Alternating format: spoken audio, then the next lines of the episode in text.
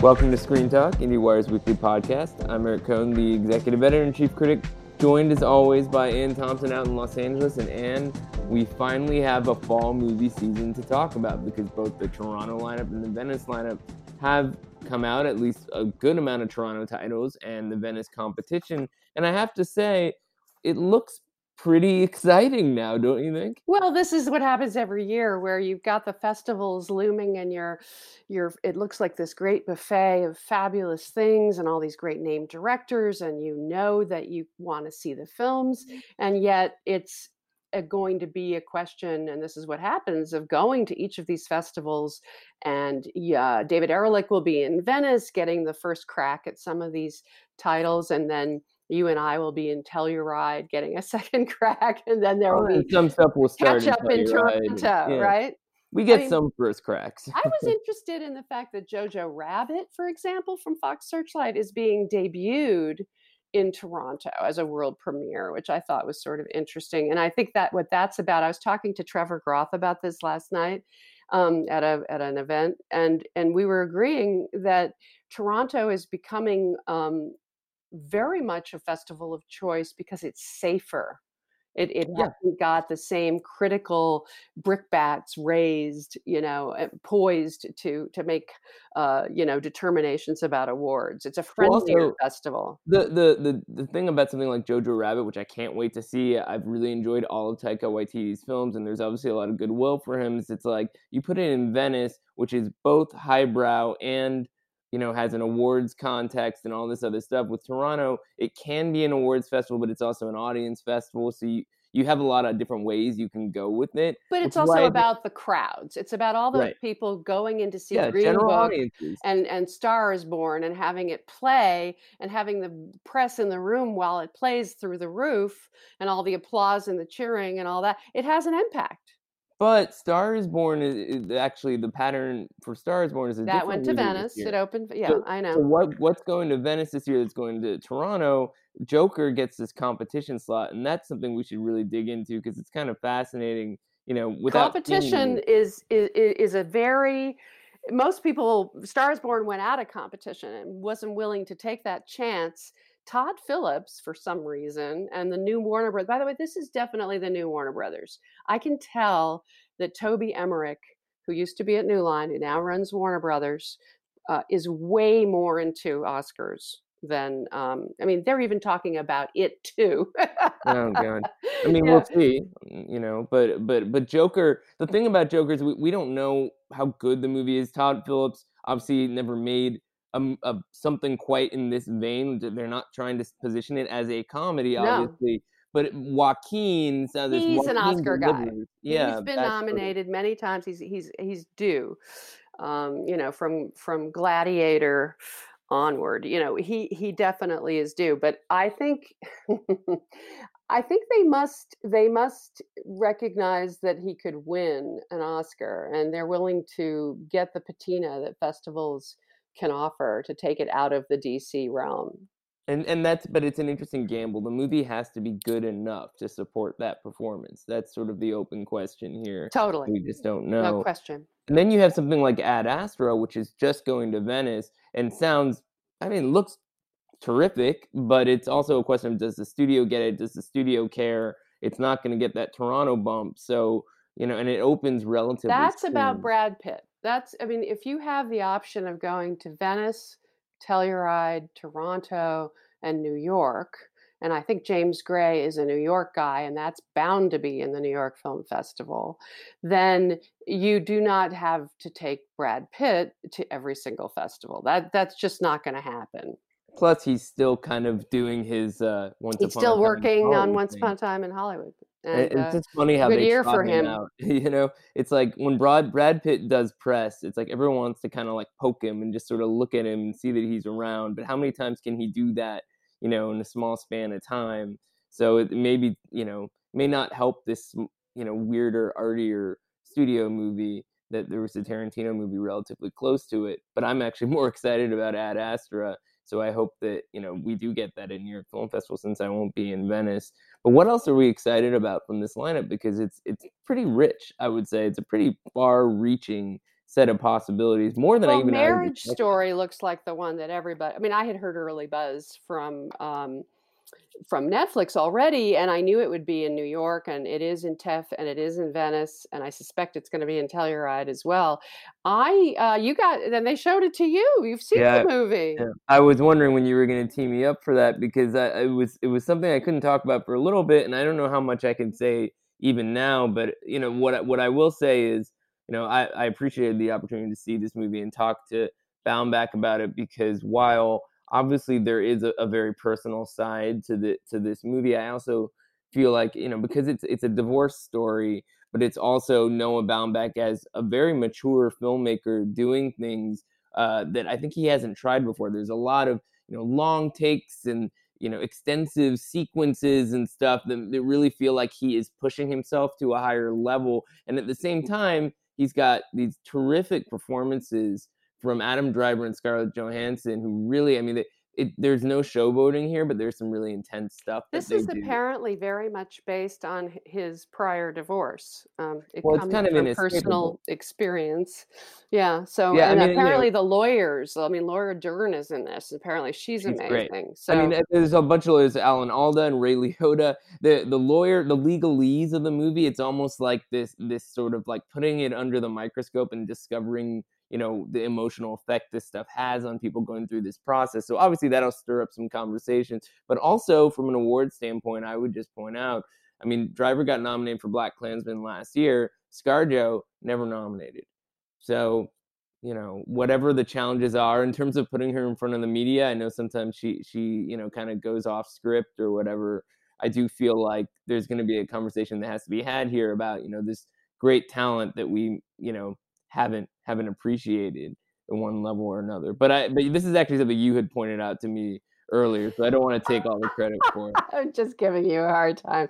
All right, so um, this, you, could slack in the middle of a of a of a, of a podcast. Um, so the truth is opening uh, Venice, uh, the Kore-eda, which I cannot wait to see with with uh, Catherine Deneuve and and Ethan Hawke, and then the closer that's an IFC movie, and we'll see we'll see what that turns out to be. It's interesting because he's shooting in Paris and French and and and English, and and you know this is a uh, the guy that that gave us the shopkeeper. So I can't wait to see it. And then we have the the Burnt Orange Heresy closing, which is a Giuseppe Capotondi uh, movie. Do you know this director? Have you ever heard of him? I don't know his stuff at all. No, I mean, yeah. you never know with that kind of stuff. It could be very specific. But it's uh, Bang from The Square and Elizabeth Debicki, who we love, and Mick Jagger, who we love. So I'm sort of interested in that, but it doesn't have a, a, a distributor. And the other movie that suspiciously has no distributor, and I can't figure out why,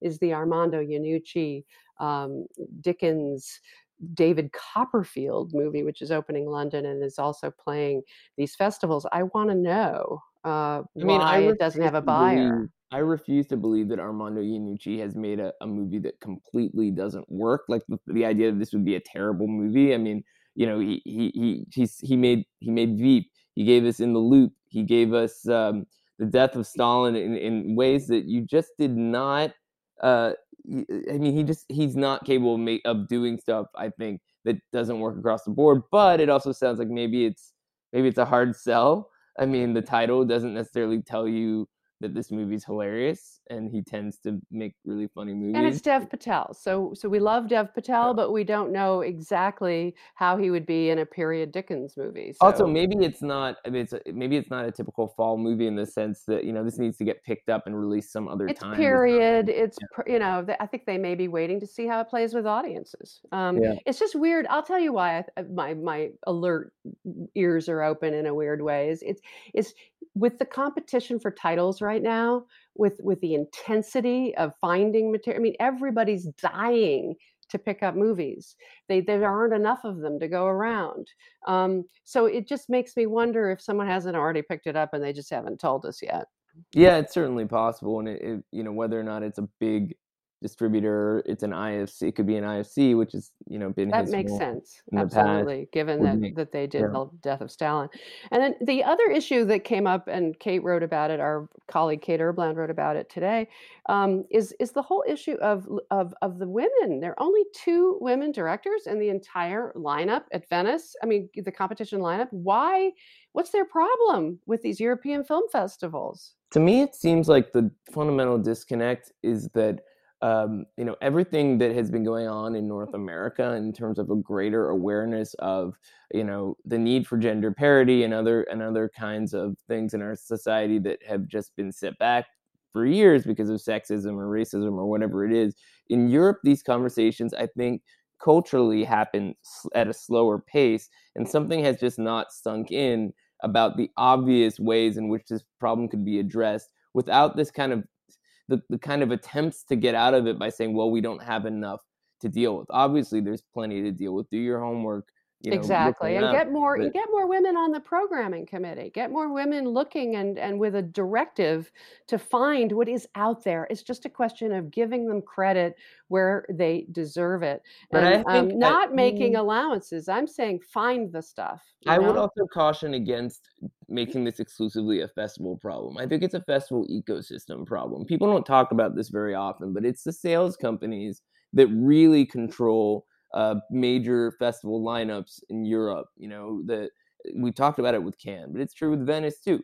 They're not just like going through piles and piles of submissions. And it's who it's what's sent to them. Well, they they so should be working just, a little harder. They do have a movie from Haifaa um, Al Mansour, which I'm looking forward to, and um, among the other, th- and they have jury president Lucrecia Martel, which is usually the default these days make the jury president a woman and then you get off you know from being criticized right. it's not that easy um, but we have there's an Assayas movie which i'm looking forward to and that's an that, interesting one yeah. the, the olivier assayas film because that's that's a film that was shot in cuba and is in spanish but he's a french filmmaker so it's my understanding this won't be you know an award submission for a foreign language but it could what be la- a, what language is it going to be in it's in spanish but why couldn't it, it be submitted? It can be, you know. I, my if, if my understanding somebody that, would have to submit it. It's it right, won't be France. Who would it be? It wouldn't be right. France, and, and, so, but uh, so I think that's a bit of a challenge. But I, but Cuba, Cuba really could submit it. Uh, I mean, it's an open question. I think how that how that would work. But it's Penelope Cruz and Edgar Ramirez, Gael Garcia Bernal. It's a great cast. It looks like a a, a fun, you know, kind of you know wild uh, uh, period piece involving uh, what's it called? 90, Wasp, Wasp Network. Network. Yeah. The mm-hmm. other one I'm looking forward to is Waiting for the Barbarians from Ciro Guerra, who you and I both admire from from Colombia. It's with Mark Rylance and and Michael Fitzgerald is the producer. It's based on the Coetzee novel, yeah. uh, which I've read and I love, and it should be uh, rich. Um, I hope and, so. It's a tough one. You know, Johnny Depp is. Uh, you know, he does not necessarily invite uh, the most. Uh, it's a concern. I, I, do you know how big his role is? Is it the lead role? I, I don't know. I mean, I think that, but it's an open question. It's a, obviously a bigger movie, but the, he is a. I mean, Ciro Guerra is, is, you know, one of the great. He's a good filmmaker. Whether American he can, how good he is in English, always a question. But he speaks English really well. Sure, but I think I think it's more it's more a question of you know the working on this scale and, and all that kind of stuff. But um, and then there's Pablo Larraín's um, Emma, which uh, could be really good. Um, and there's, uh, of course, the Roman Polanski, an officer and a spy. there, there's a, there's a, a North America, right? Yeah, I, I, highly doubt that one's going to make its way over over to uh, you know a surprise no, no, no. screening or something. But so the other know. movie that's playing a couple of these festivals is the Land, uh, the Laundromat from Steven Soderbergh, which is a big sprawling cast led by Meryl Streep who Bailey uh, from uh, TIFF was uh, Cameron Bailey was raving about her performance. Yeah, I mean, I think the thing about this one is, is like you know, it's a Panama Papers movie, which isn't something that I think people automatically kind of flock to, but it's Soderbergh doing that, and Soderbergh has a tendency to take like traffic. Traffic yeah, did well. Traffic, and then you think about something like The Informant or whatever. Is he's taking sort of not necessarily exciting newsy events but making them into something palatable. And I heard from people when he was pitching this that you know it sounded like he had read like every book on the subject. He just had like a head full of knowledge. So to apply that with like the Meryl Streep performance, I mean, it just sounds like a, a fascinating uh, achievement on some well, level. I can't the, wait. Yeah, we'll see. I mean, and there are there are plenty of other people in that cast, but the Soderbergh also produced the report. And this is a case of a movie that debuted at Sundance, got picked up for $14 million um, by Amazon, and they are giving it a Netflix style uh, release with like three weeks ahead, and then it goes to streaming. Um, but they need to bring it back around to the festivals to remind everybody about it and put it into the Oscar conversation. And it's a similarly dense. You've seen the the report. It's it's a this time it's about CIA interrogation techniques. Yeah, actually I haven't. That's one I. Oh, haven't you haven't seen it. it. Okay, so, so, it's Adam Driver I mean, I'm, I'm playing a real guy who did all this investigating, and then it's Annette Bening as her his boss in effect from the intelligence committee uh, of the Senate who um, playing um, our intrepid California uh, Senator Dianne Feinstein, and she's so great in this that maybe she will get uh, the nomination that keeps uh, eluding her. You're not really giving me the hard sell here in terms of. Oh, it's good. Matter, it's but... very good. It's it's it's moving actually because it shows it shows how the government is supposed to work when people really push, push, push for the truth to come out. That's what it's about. Well, I, I think it'll be a, the fall is, is certainly going to be fascinating in the sense that we have a lot of these new possibilities, but then also the question about what has already played well that could be reintroduced into the conversation. I mean, the farewell is doing incredibly well, and, and it's I guess it's going to its third week of release right now and uh, it's it's, it's that's going to hang in there. Yeah, I think I, I, know it played very well at the Academy, for example. People love it. I mean, in in a weird way. Um, I mean, we keep making the same point, but the movies that actually stand out from the crowd, that are true originals, that are personal enough to evoke emotions are the movies that stick and that actually have the right stuff to go all the way through to the end of the road. And I think The Farewell has that. Yeah, I mean, it's well, so does Once Upon a Time in Hollywood, which is opening well, this weekend. That's that's I, the whole thing about Once Upon a Time in Hollywood. I mean, certainly it's it it ignites some fascinating conversations. But I, but I think that's a movie that is not helped by the innate hype of everyone involved. I mean, I just I, have talked. What do you mean? You need hype to open a movie. but, but but then think about the drop off on that movie when there's a big portion of the audience that's like, well, it was kind of slow. It wasn't you know, as fast and and kind of like but all his movies are like that. That's I the think part this is that very I, different from his other but, movies. But they're all slow. They're all they're all they're all uh, weird and it, it, I have. T- I'm just gonna say this. Every time he makes one of these movies, I wonder how it's going to do at the box office, and then it goes off and does 100 million dollars at the box office. I mean, not Hateful Eight. Hateful Eight was a, not a good one, and there's a big box office analysis of all of these films on IndieWire right now. Yeah, if you're I, curious. I think the, the, the thing of is is that I'm not saying commercially maybe it'll do really well. Hateful Eight was two was people stuck in a room. I mean that yeah, could have been on I mean, stage, you know. Yeah, I mean in this one the th- the thing is that it's also it's a its reference points are not ones that all audience members, certainly not key demographics, are going to have. So you have to take that into account too. Like how many people care about Sharon Tate and and or Western tele, TV Western serials from. Well, for that reason, I'm going to suggest that it's going to play older.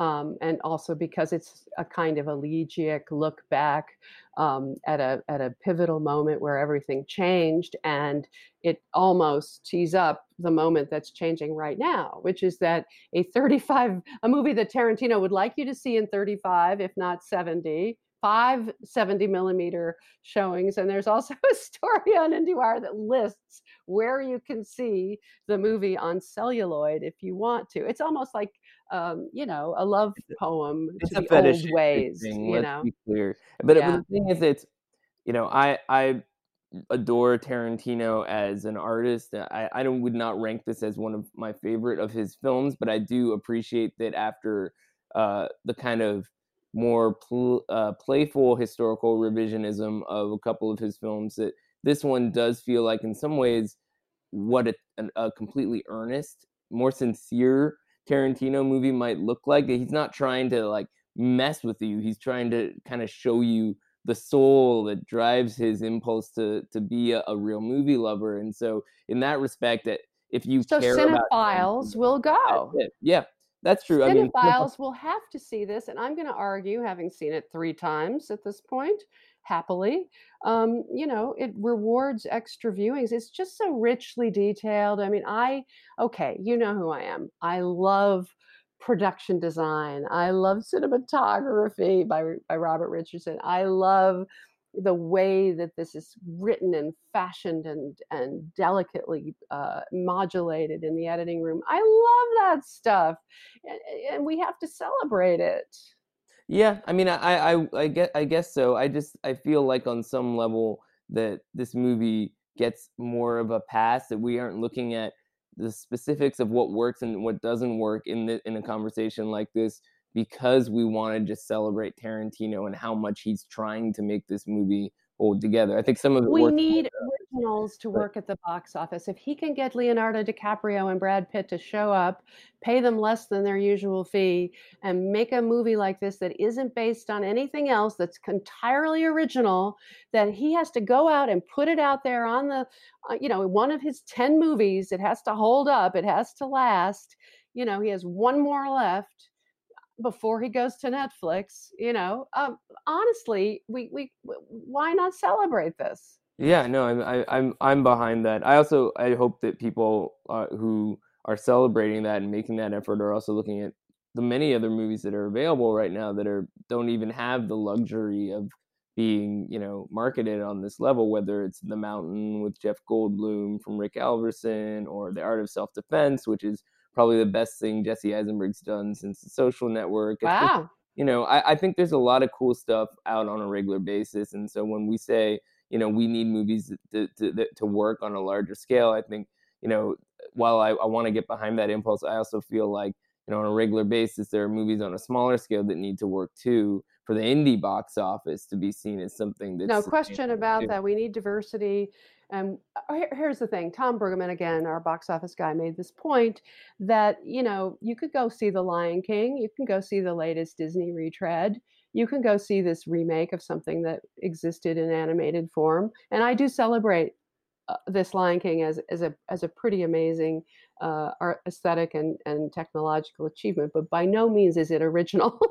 well, and I, I would I would suggest to you that that if you want Hollywood to make more movies like this, this is the one to support.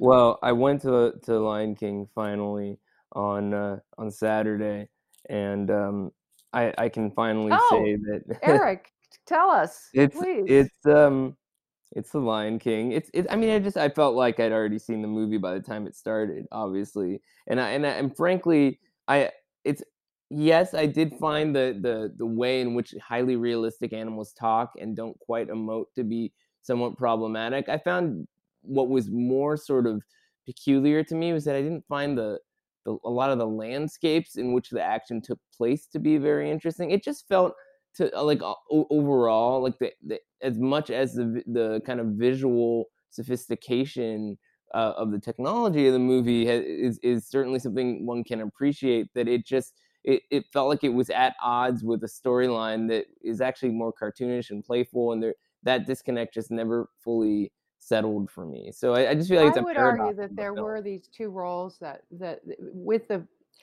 what I found interesting was that Favreau fought to keep a certain level of naturalism for this, knowing that he was sacrificing expressiveness on the lions, especially, and because he didn't think audiences would would buy it, because he's creating this so quote unquote real world completely CG.